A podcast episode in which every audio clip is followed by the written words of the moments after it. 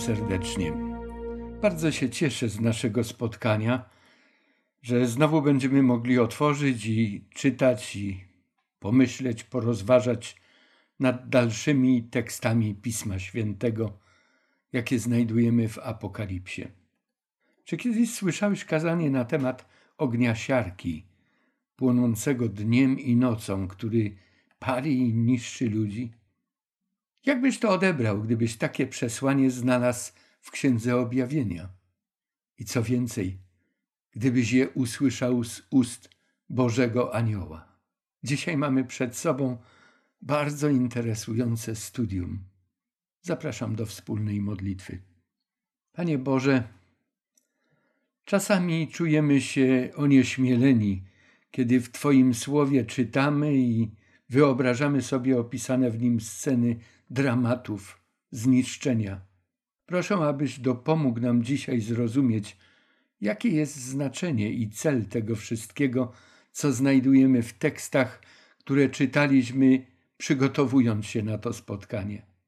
Proszę, aby Twój boski cel zamieszczenia tych treści w Biblii został przez nas właściwie odczytany. Daj nam też zrozumieć te obrazy zagłady w ogniu w kontekście Twojej Boże miłości i Twojego pragnienia zbawienia każdego człowieka, każdego grzesznika. Co znaczą te trudne dla nas opisy? Pomóż nam zrozumieć zawarte w nich Twoje przesłanie i wyciągnąć też właściwe wnioski dla samych siebie.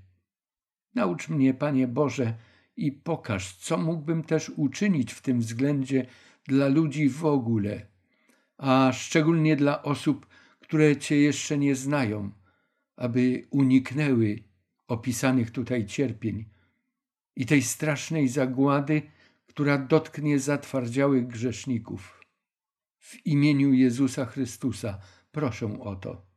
A zarazem dziękuję Ci za umieszczenie tych informacji i ostrzeżeń, ale przecież i nadziei w Twoim słowie. Amen. Czytając kolejne teksty, wyraźnie przemieszczamy się od opisu resztki ludu Bożego, głoszącego Boże wezwanie do przyjęcia Ewangelii Zbawienia, która to grupa przedstawiona była w czternastym rozdziale, w pierwszych siedmiu tekstach. I w miarę jak zbliżamy się do obrazu rzeczywistości tych nieuniknionych skutków, skutków odrzucenia tego zaproszenia oraz niewiary i trwania w grzechu. Nie wszystko, co tutaj zostało opisane, jest przyjemne, ale wierzę, że wszystko, co czytać będziemy, świadczy o Twoich Boże intencjach wobec każdego człowieka, który żyje na tej ziemi każdym czasie, ale szczególnie w tej końcówce historii naszego świata. Jakże ważne jest właściwe zrozumienie tych kwestii, tak aby w tej ostatniej konfrontacji dobra i zła móc ostatecznie zająć postawę zalecaną nam przez Pana Boga. Na ostatnim naszym spotkaniu mówiliśmy o tym, że Boża resztka jest głosicielem Jego Ewangelii. Dzieło to w czternastym rozdziale zostało ukazane Janowi w obrazie pojawienia się trzech aniołów, zwiastujących wszystkim mieszkańcom ziemi ostatnie Boże poselstwo łaski. Pan Jezus po swojej zwycięskiej śmierci i zmartwychwstaniu, odchodząc do nieba, zlecił swoim uczniom głoszenie radosnej nowiny o zbawieniu. Czytamy tekst z Ewangelii Marka z szesnastego rozdziału. I rzekł im, idąc na cały świat, głoście Ewangelię wszystkiemu stworzeniu. Kto uwierzy i ochrzczony zostanie, będzie zbawiony, ale kto nie uwierzy, będzie potępiony. Nasz Zbawiciel zapewnił, że przed Jego powrotem Ewangelia o Królestwie będzie głoszona po całej ziemi i wszyscy ludzie spotkają się z tą Bożą ofertą zbawienia. Apokalipsa ukazuje to samo. Lud Boga, tym razem zobrazowany lotem trzech aniołów, głosi wszystkim mieszkańcom ziemi Ewangelię wieczną. To ostatnie orędzie Bożej łaski. Ostatnim razem wsłuchiwaliśmy się w poselstwo pierwszego z tych trzech aniołów, a dzisiaj posłuchajmy przesłań pozostałych dwóch aniołów. A drugi anioł szedł za nim i mówił: Upadł, upadł wielki Babilon, który napoił wszystkie narody winem szaleńczej rozpusty. Pierwszy raz z nazwy wymieniono tu Babilon, który w czasie końca odegra ważną rolę w historii wielkiego boju. W objawieniu jedenastym rozdziale i wierszu ósmym czytaliśmy już o nim, jako o wielkim mieście, posiadającym cechy Sodomy, Egiptu i Jerozolimy. W objawieniu w szesnastym rozdziale została wyjaśniona sprawa trzech części Babilonu, a także jego ostatecznego rozkładu na te trzy części i upadku. W Apokalipsie w XVII rozdziale, w pierwszych pięciu tekstach, upadły Kościół został utożsamiony z Babilonem. Ta religijno-polityczna moc jeszcze na krótki czas opanuje ziemię, aby trucizną swoich nauk, jak winem szaleńczej rozpusty, napoić wszystkie narody. Stanie się to przy poparciu smoka i bestii z ziemi, nazwanej już tam fałszywym prorokiem. Znaczenie upadł w Apokalipsie y, ma dwojakie przynajmniej znaczenie. Gdy mowa jest o upadku fizycznym, gdy Jan upada przed Chrystusem, ale mowa jest też o duchowym upadku. Gdy jeden z kościołów, do których skierowany jest list, odnotowuje u siebie taki, takie duchowe załamanie, taki duchowy regres. Starotestamentowe tło upadku Babilonu znajdujemy w księdze Izajasza i w księdze Jeremiasza w podanych tutaj tekstach. Jeremiasz pisze też o daremnych próbach ratowania i leczenia ówczesnego, historycznego Babilonu w czasach Starego Testamentu. Historyczny Babilon jednak odrzucił Boży ratunek. Podobnie w czasie końca zachowuje się Babilon duchowy. Upadek Babilonu historycznego, jak i duchowego jest wieloaspektowy i rozkłada się w czasie. W obecnej sytuacji świata religijnego ten Babilon nowotestamentowy staje się coraz potężniejszy. Nie dopuszcza też myśli, że może potrzebować jakiejkolwiek pomocy czy ratunku. Jest zadowolony z własnej pozycji, ze znaczenia wśród kościołów i zdobywa coraz większe uznanie na arenie międzynarodowej. I to go coraz bardziej rozochaca. Według 17 rozdziału objawienia Babilon czasów końca jest krótkotrwałym fenomenem na tej ziemi. Zanim upadnie, opanuje nie tylko świat religijny, ale i polityczny, w wyniku czego mieszkańcy ziemi zostają odurzeni winem tej rozpusty, jak to Biblia nazywa. Jednakże proroctwo zapowiada, że ten duchowy Babilon czasów końca, chociaż wpływowy, wielki i potężny, to sięgając po władzę nad światem, w tym samym czasie szybko zmierza do ostatecznego swego unicestwienia. Bo zło nie będzie istniało na zawsze. O tym Biblia nas zapewnia. Nadchodzi już jego kres. Odpowiednio do różnorakich form, dziedzin i zakresu swoich działań, Babilon w Apokalipsie pojawia się w związku z takimi określeniami jak Babilon, o tym możemy czytać w czternastym rozdziale, wierszu ósmym, szesnasty rozdział, wiersz dziewiętnasty, siedemnasty rozdział, wiersz piąty i w osiemnastym rozdziale drugi, dziesiąty i dwudziesty pierwszy tekst. Pojawia się też jako Eufrat. Dziewiąty rozdział, wiersz czternasty. Szesnasty rozdział, wiersz dwunasty. Czytamy o nim jako o świętym mieście. Jedenasty rozdział, wiersz ósmy. Szesnasty rozdział, wiersz dziewiętnasty. Siedemnasty rozdział, wiersz osiemnasty. I w osiemnastym rozdziale wiersze dziesiąty, szesnasty, dziewiętnasty i pierwszy. Babilon nazwany jest też wszetecznicą. W siedemnastym rozdziale, wiersz pierwszy, piąty, piętnasty, szesnasty, a także w dziewiętnastym rozdziale i w wierszu drugim. A więc w Apokalipsie to określenie Babilon posiada konotacje religijne.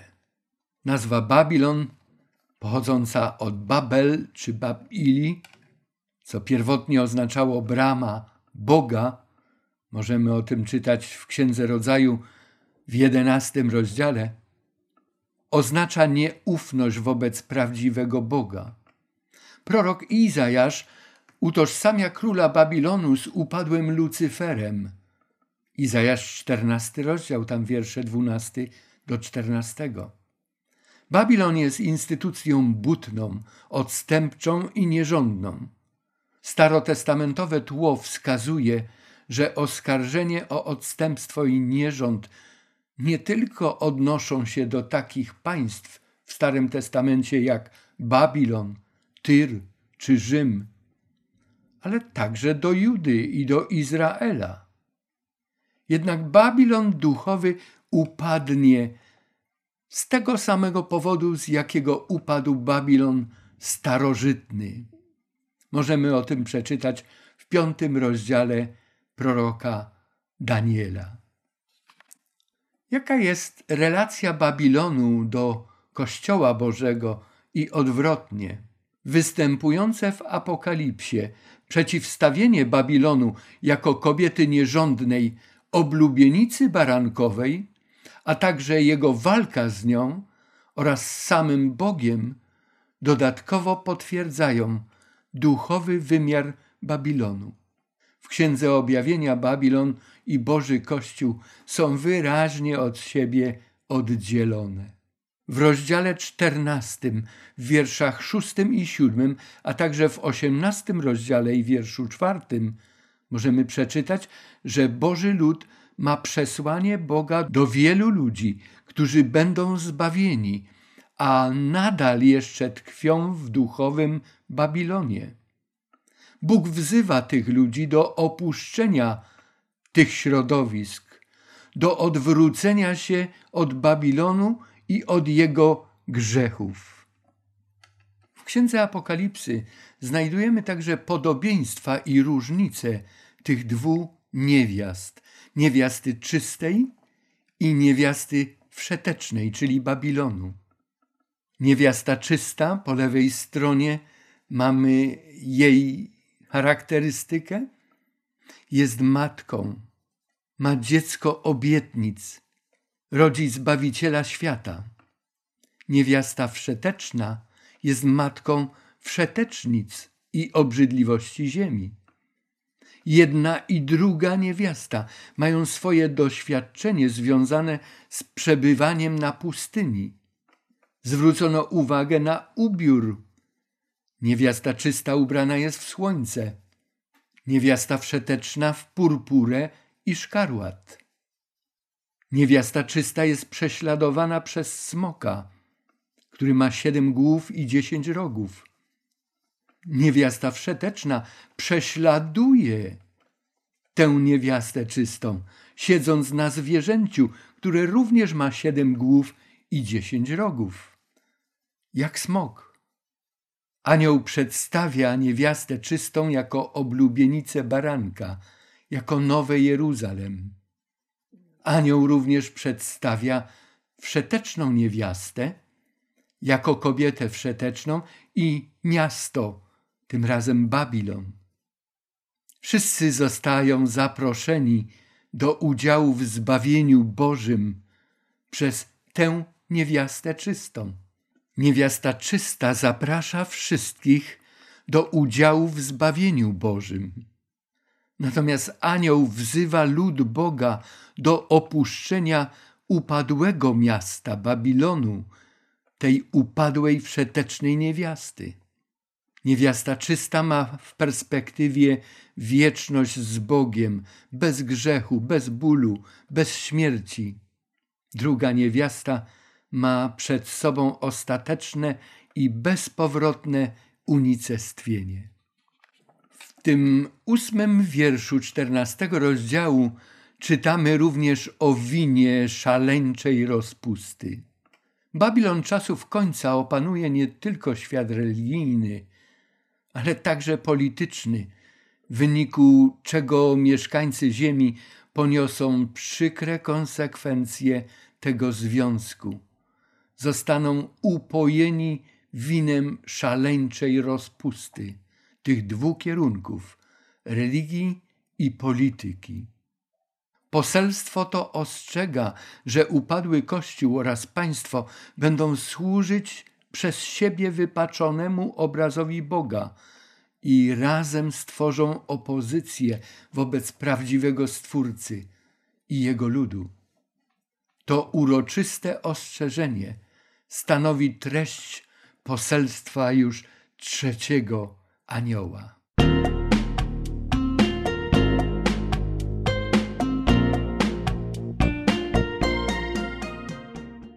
A trzeci anioł szedł za nimi, mówiąc donośnym głosem: Jeżeli ktoś odda pokłon zwierzęciu i jego posągowi i przyjmie znamię na swoje czoło lub na swoją rękę, zatrzymajmy się w tym miejscu na wierszu dziewiątym.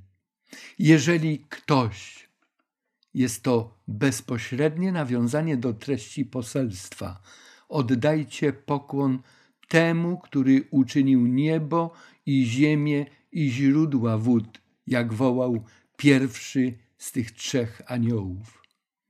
Każdy człowiek jednak sam decyduje o tym, komu odda cześć, ma wolną wolę. Ogólnoświatowa konfrontacja o wymiarze indywidualnym zaznaczona jest zarówno w tym wierszu, który mamy przed sobą, jak też i w wierszu wcześniej czytanym siódmym. Poselstwo pierwszego anioła dociera do każdego narodu, jak czytaliśmy, pokolenia, języka, ludu. Poselstwo trzeciego anioła jest adresowane indywidualnie do każdego człowieka. Zwraca uwagę na konsekwencje takiego zachowania. Podobny tekst znajdujemy w Ewangelii Jana w trzecim rozdziale wierszu szesnastym. Tak Bóg umiłował świat, a więc w całości wszystkich ludzi, że oddał Syna swego jednorodzonego, aby każdy, kto weń uwierzy, nie zginął, ale życie wieczne miał. A więc umiłował cały świat, ale Indywidualnie każdy człowiek zadecyduje, czy pragnie skorzystać z tego daru łaski i zbawienia w Jezusie Chrystusie, czy też nie. Jeszcze raz chcę to podkreślić. Chodzi tu o indywidualne decyzje, bo rozstrzygnięcia również będą indywidualnie stosowane. Ostrzeżenie to jest dowodem miłości i uczciwości Boga, który zapłacił najwyższą cenę za zbawienie swoich stworzeń. Bóg czyni to w czasie, kiedy jeszcze istnieje czas łaski dla każdego. Nawet najbardziej zagorzałego zwolennika grzechu i buntu podsycanego przez smoka i jego sojuszników. W tym czasie już jest to oczywiste, że wrogie systemy jako systemy nie mogą być już uratowane. Ale jest jeszcze czas na nawrócenie się pojedynczych osób, każdego człowieka. Z tego powodu Bóg kieruje taką treść w swoim wezwaniu. Jeżeli ktoś wybierze inną drogę, to musi być świadomy tego, dokąd ona go zaprowadzi. Diabeł, smok, nie dostarcza takich informacji. On omamia, otumania ludzi, swoich zwolenników, opowiada im zmyślone obietnice, mówi im o doczesnej radości, bogactwie, szczęściu, co ma mieć niby największą wartość. Ale powtórzmy jeszcze tę treść dziewiątego tekstu. Trzeci anioł szedł za nimi, mówiąc donośnym głosem: Jeżeli ktoś odda pokłon zwierzęciu i jego posągowi i przyjmie znamie swoje na czoło lub na rękę swoją, a o tym tak dużo możemy przeczytać i mówiliśmy na ten temat, czytając trzynasty rozdział. To jakie będą konsekwencje? Przeczytajmy wiersz dziesiąty to i on pić będzie samo czyste wino gniewu Bożego, z kielicha jego gniewu, i będzie męczony w ogniu i w siarce wobec świętych aniołów i wobec baranka. To i on pić będzie samo czyste wino gniewu Bożego. Czciciel zwierzęcia musi liczyć się z poważnymi konsekwencjami jest to nawiązanie do osiemnastego tekstu z jedenastego rozdziału, że gniew ludzki rozgorzał tak dalece, że Bóg postanowił reagować i zahamować ten gniew poprzez swoją konkretną interwencję.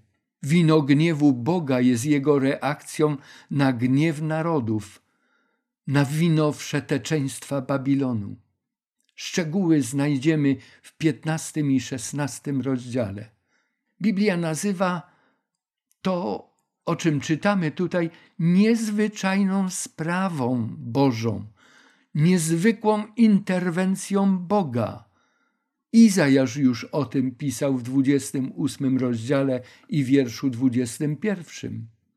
Jest to ostateczna odpowiedź Boga na atak szatana skierowany przeciwko resztce jego kościoła na ziemi, przeciwko tym, którzy czczą Stworzyciela nieba i ziemi, swojego Stworzyciela. Koncepcja kielicha gniewu Bożego zaczerpnięta jest z historii opisanej w księdze Izajasza proroka w 51 rozdziale. Przeczytajmy te podane teksty od 17 do 23. Zerwij się, zerwij się, powstań Jeruzalemie, które śpiło z ręki Pana kubek jego gniewu, wychyliło do dna kubek odurzającego napoju. Nie było wśród wszystkich jego synów, których urodziło takiego, który by je poprowadził. Nie było wśród wszystkich synów, których wychowało takiego, który by je ujął za rękę. Podwójny to cios, który cię dotknął. Kto okaże ci współczucie? Spustoszenie, grabież, głód i miecz. Jak mam cię pocieszyć? Prorok tutaj mówi o zniszczeniach, jakich w Jerozolimie dokonały ościenne narody, a szczególnie Babilończycy. Twoje dzieci leżały w omdleniu na rogach wszystkich ulic, jak antylopa w sieci, oszołomione gniewem Pana, gromem Twojego Boga. Dlatego słuchaj tego nieszczęśliwe, oszołomione, lecz nie winem. Tak mówi Twój wszechmogący Pan i Twój Bóg, który broni sprawy swojego ludu. Oto biorę z Twojej ręki kubek odurzającego napoju, kubek mojego gniewu. Już z niego pić nie będziesz, a dam go do ręki Twoich gnębicieli, którzy mówili do Ciebie: Pochyl się, abyśmy przeszli po Tobie. Tyś nadstawiało swój grzbiet jak ziemię i jak ulice dla pieszych. W naszych pierwszych spotkaniach mówiliśmy o zasadach przymierza, o błogosławieństwach i o konsekwencjach niewierności tych, którzy zawierali z Bogiem przymierze, a później odstępowali od Niego. Bóg dopuszczał, aby inne narody były takim jak gdyby pokaraniem, biczem dla tego narodu, aby go z powrotem wrócić do Boga. Podobnie jest teraz. Wielu ludzi kpi, drwi sobie z Boga i ponosi konsekwencje później swoich wyborów. Ale Bóg mówi: nadchodzi czas, nadchodzi kres położenia tej nieprawości. To jest ta nadzwyczajna sprawa. Bóg nie zwykł karać ani niszczyć, raczej zbawiać. Pierwszy anioł wzywa do zbawienia. Ale jeżeli ktoś odrzuca to zbawienie, to jest jedna droga. Droga prowadząca donikąd. Droga, na której nie ma życia, na której jest zniszczenie tylko, bo grzech musi być zniszczony, aby ten świat, ba, cały wszechświat, mógł z powrotem wrócić jak kiedyś do szczęścia wiecznego, do pokoju. A więc ten kielich, który był serwowany w przeszłości ludowi Bożemu, według czternastego rozdziału podany będzie jego wrogom. W efekcie odrzucenia Boga i jego oferty zbawienia oraz połączenia się ze smokiem, buntownicy, adoratorzy i czciciele zwierzęcia z morza będą męczeni w ogniu i w siarce. Chociaż tak naprawdę to ten rodzaj zagłady zarezerwowany został dla zwierzęcia, fałszywego proroka i dla smoka.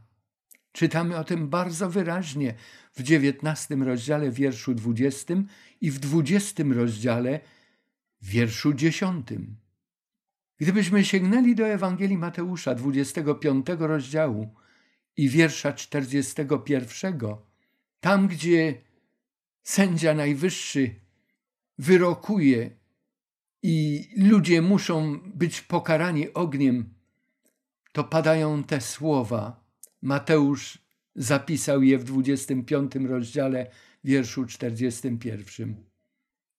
Idźcie przeklęci w ogień wieczny, zgotowany diabłu i aniołom jego.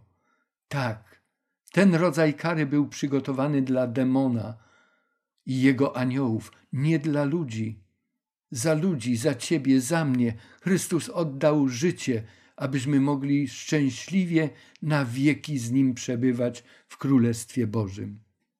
Żaden człowiek nie musi dzielić losu diabła, zwierzęcia ani fałszywego proroka. Jezus Chrystus umarł, by cię uwolnić od zagłady przygotowanej dla wrogów Bożych. Bóg w czasie końca po raz kolejny ogłasza ludziom Ewangelię wieczną i wyraźnie ostrzega przed konsekwencjami jej odrzucenia. A głosiciele tego Bożego orędzia rozumieją ten przywilej współpracy z Bogiem, podobnie jak rozumiał to apostoł Paweł, który kiedyś wyznał: Jeśli Ewangelię zwiastuję, to nie mam się czym chlubić. Jest to bowiem dla mnie koniecznością, ale biada mi, jeśli bym Ewangelii nie zwiastował. Wewnętrzne rozdarcie. Jeżeli poznałeś Jezusa Chrystusa i Jego miłość, to nie możesz się zachować inaczej, jak tylko iść do innych ludzi i zanieść im tę radosną nowinę i to ostrzeżenie przed wieczną zgubą. Ale pamiętaj i nigdy tego nie zapomnij. Wszystko zależy od Ciebie. Klucz swego przeznaczenia, życia lub śmierci, każdy z nas trzyma w swoich własnych dłoniach. Możesz oddawać cześć Stworzycielowi, gdy go poznasz, będziesz wiedział, że jest godzien czci. Ale możesz też oddać pokłon ludzkim systemom, religijnym przywódcom, którzy uważają, że mają prawo i moc decydowania o Twoim zbawieniu, a także o przyszłości innych ludzi. Pamiętaj, o moim i Twoim losie decyduje mój i Twój stosunek do Bożego zaproszenia przekazanego przez pierwszego anioła. Przypomnę tę treść. I widziałem innego anioła, napisał Jan, lecącego przez środek nieba, który miał Ewangelię wieczną, aby ją zwiastować mieszkańcom ziemi i wszystkim narodom, i plemionom, i językom, i ludom, który mówił donośnym głosem: Bójcie się Boga i oddajcie mu chwałę, gdyż nadeszła godzina sądu Jego, i oddajcie pokłon temu, który stworzył niebo, ziemię, morze i źródła wód.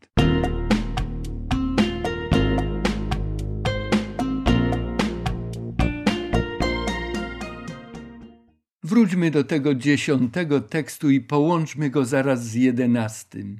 To i on pić będzie samo czyste wino gniewu Bożego, z kielicha jego gniewu i będzie męczony w ogniu i w siarce wobec świętych aniołów i wobec baranka, a dym ich męki unosi się w górę na wieki wieków i nie mają wytchnienia we dnie i w nocy ci, którzy oddają pokłon zwierzęciu i jego posągowi, ani nikt, kto przyjmuje znamię jego imienia. I będzie męczony w ogniu i w siarce wobec świętych aniołów i wobec baranka. Kiedy to będzie miało miejsce? Gdy czytamy Apokalipsę, to w dwudziestym rozdziale ten obraz jest znowu przybliżony. Spełnienie tej zapowiedzi nastąpi po milenium, już po powtórnym przyjściu Chrystusa. To, o czym czytamy, to nie jest wiecznie płonące piekło. Średniowieczne obrazy ukazują, że takim palaczem w tym piekle jest właśnie diabeł i tam męczy ludzi. To jest obraz, który miał zohydzić Boga. Ale co oznacza to stwierdzenie, a dym ich męki unosi się w górę na wieki wieków i nie mają wytchnienia? Co to znaczy? Czy chodzi tu o bezustanne, piekielne męki? Czy to jezioro ognia i siarki płonąć będzie przez całą wieczność, bez końca? Odszukajmy starotestamentowe tła dla tego zjawiska i przeczytajmy, jak Biblia to przedstawia, a nie jak słyszymy bardzo często z ambon. W księdze Izajasza w 34 rozdziale jest taka kaźń zapowiedziana dla Edomu. Posłuchajmy tego tekstu. To jest dzień pomsty Pana, rok odwetu za spór z Syjonem. To też potoki Edomu zamienią się w smołę, a jego glina w siarkę, a jego ziemia stanie się smołą gorejącą. Ani w nocy, ani w dzień nie zgaśnie. Jego dym wznosić się będzie zawsze, z pokolenia w pokolenie będzie pustynią, po wiek wieków nikt nie będzie nią chodził. Co znaczą te słowa z proroctwa Izajasza? To samo, co przedstawia Apokalipsa.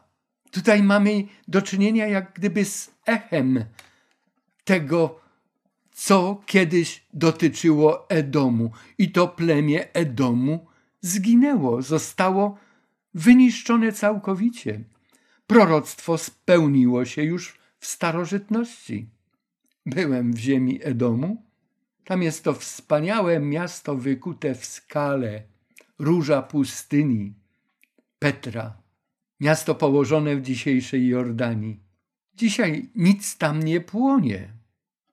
To wyrażenie hebrajskie na wieki wieków, olam ad olam, w rozumieniu hebrajskim to całkowite, kompletne zniszczenie.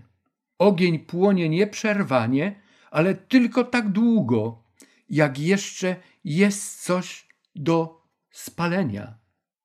Na wieki wieków oznacza na zawsze i nieodwracalnie. Olam ad olam, greckie aionas aionos. Może to dotyczyć czasu jakiegoś, czasu trwania, albo może dotyczyć skutków działania czegoś, tym przypadku ognia zagłady. W Nowym Testamencie mamy też teksty, które nawiązują do tego ognia i do tego zniszczenia. W liście Judy w wierszu siódmym czytamy: Tak też Sodoma i Gomora i okoliczne miasta, które w podobny do nich sposób oddały się rozpuście i przeciwnemu naturze pożądaniu cudzego ciała, stanowią przykład kary ognia wiecznego za to.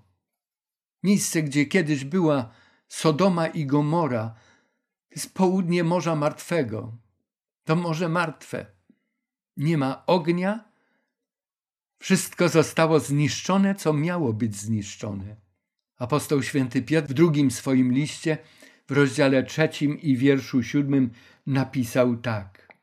Teraźniejsze niebo i teraźniejsza ziemia mocą tego samego słowa, chodzi o Słowo Boże, zachowane są dla ognia i utrzymane na dzień sądu i zagłady bezbożnych ludzi.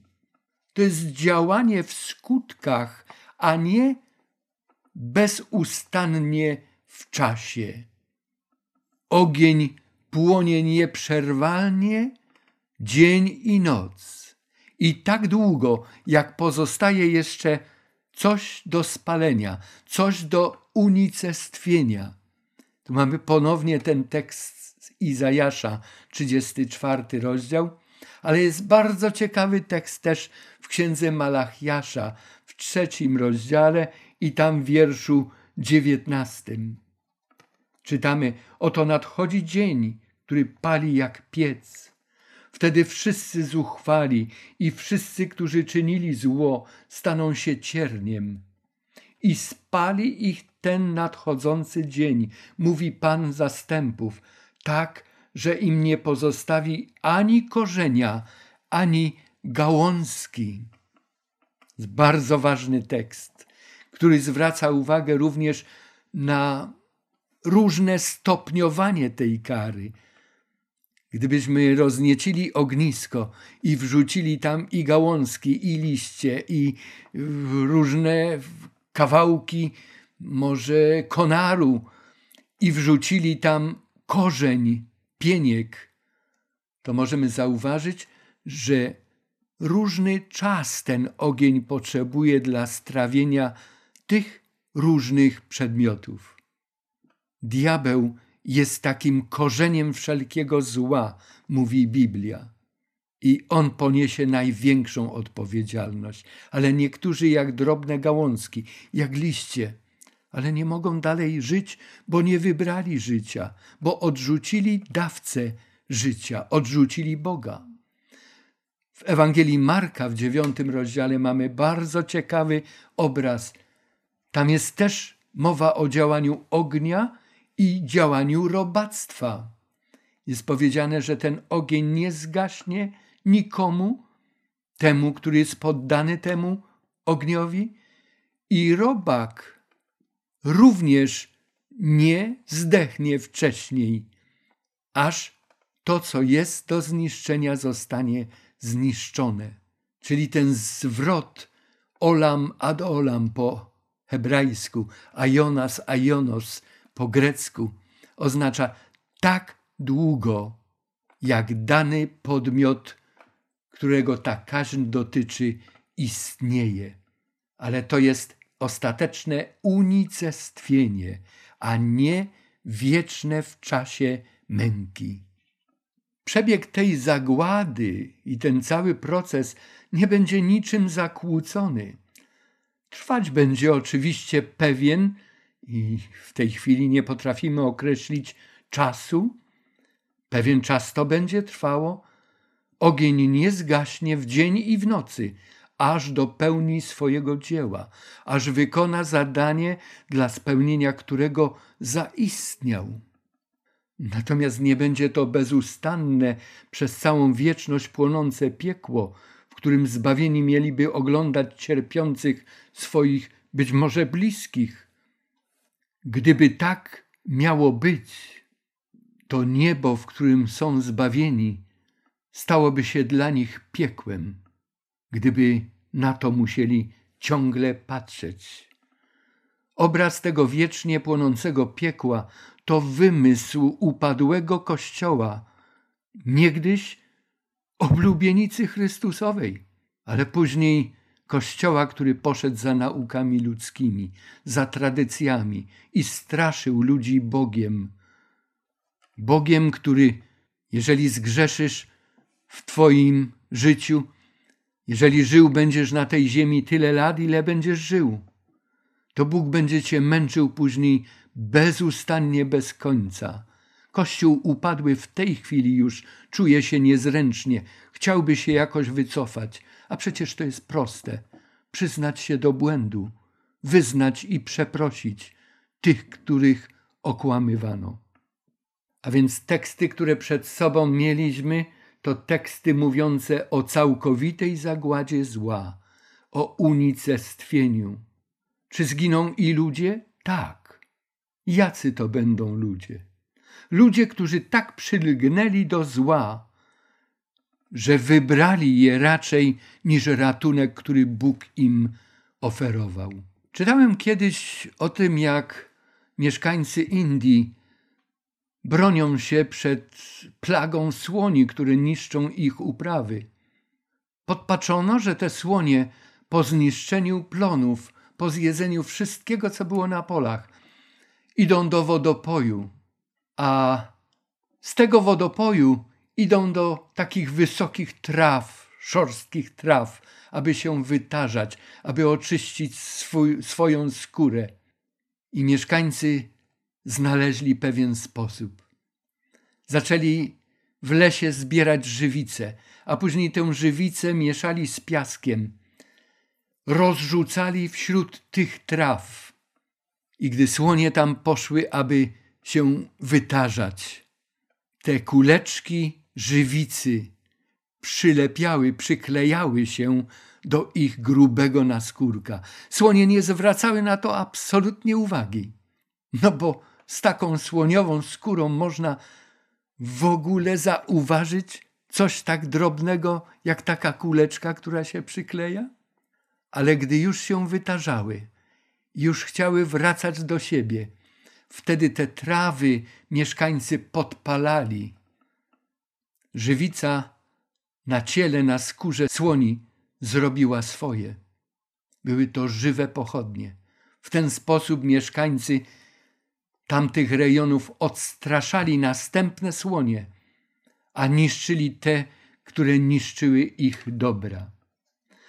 Adam Mickiewicz kiedyś napisał taki króciutki wiersz.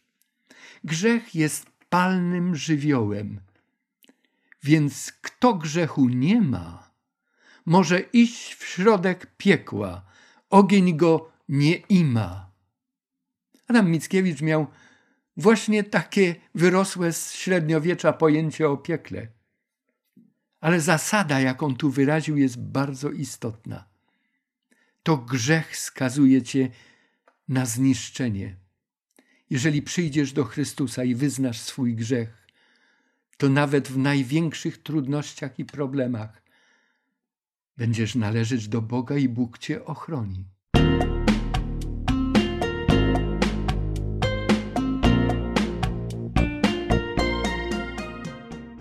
Ten dwunasty wiersz nawiązuje do charakterystyki ostatka, charakterystyki tych ludzi, którzy zaufali Chrystusowi. Oni przyjęli Ewangelię wieczną, przyjęli sprawiedliwość Chrystusa, są okryci tą Jego sprawiedliwością jak szatą. Oddają pokłon cześć Stworzycielowi. Czynią to szczególnie w tym świętym dniu, o którym na ostatnim spotkaniu mówiliśmy, w sabat, który jest pamiątką twórczego działania Boga.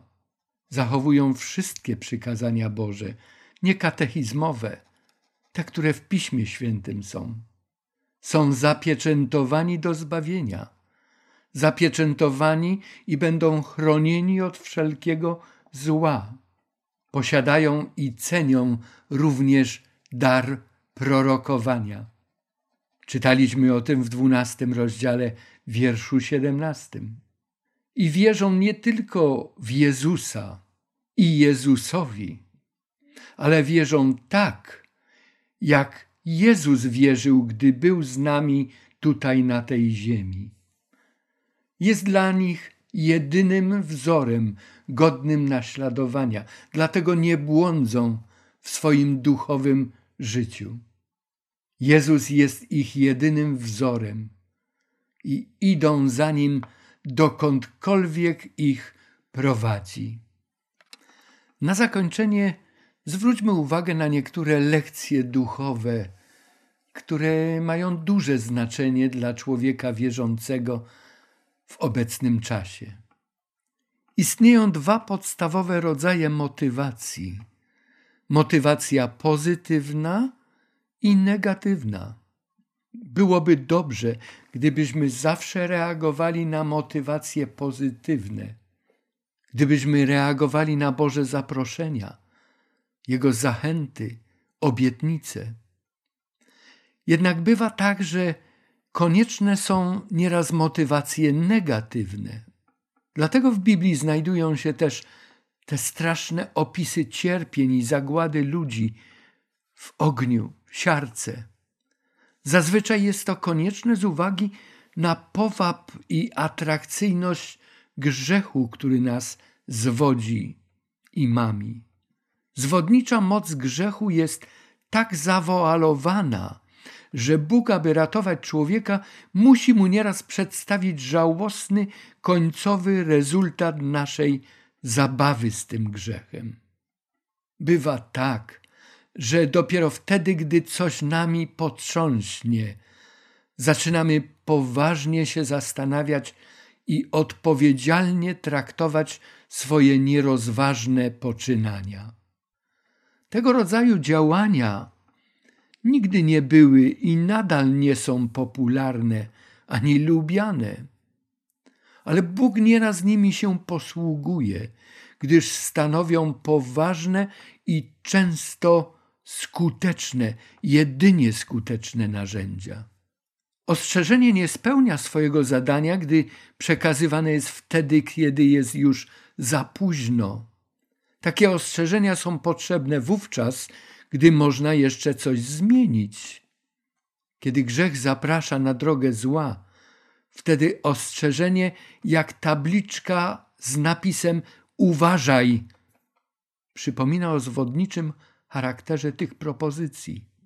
Ale najważniejsze w tym wszystkim, co dzisiaj rozważaliśmy, jest znalezienie odpowiedzi na pytanie: czy Boże postępowanie jest sprawiedliwe, słuszne?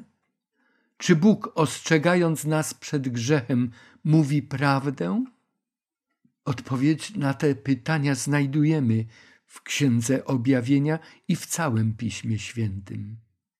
Spotykamy się z takimi sytuacjami, gdy nawet ci, którzy ucierpieli wskutek odejścia od Boga i Bożej interwencji, aby ich przywrócić z powrotem do siebie, a także i istoty niebiańskie, które mają inny ogląd rzeczywistości niż my, wypowiadają te piękne słowa.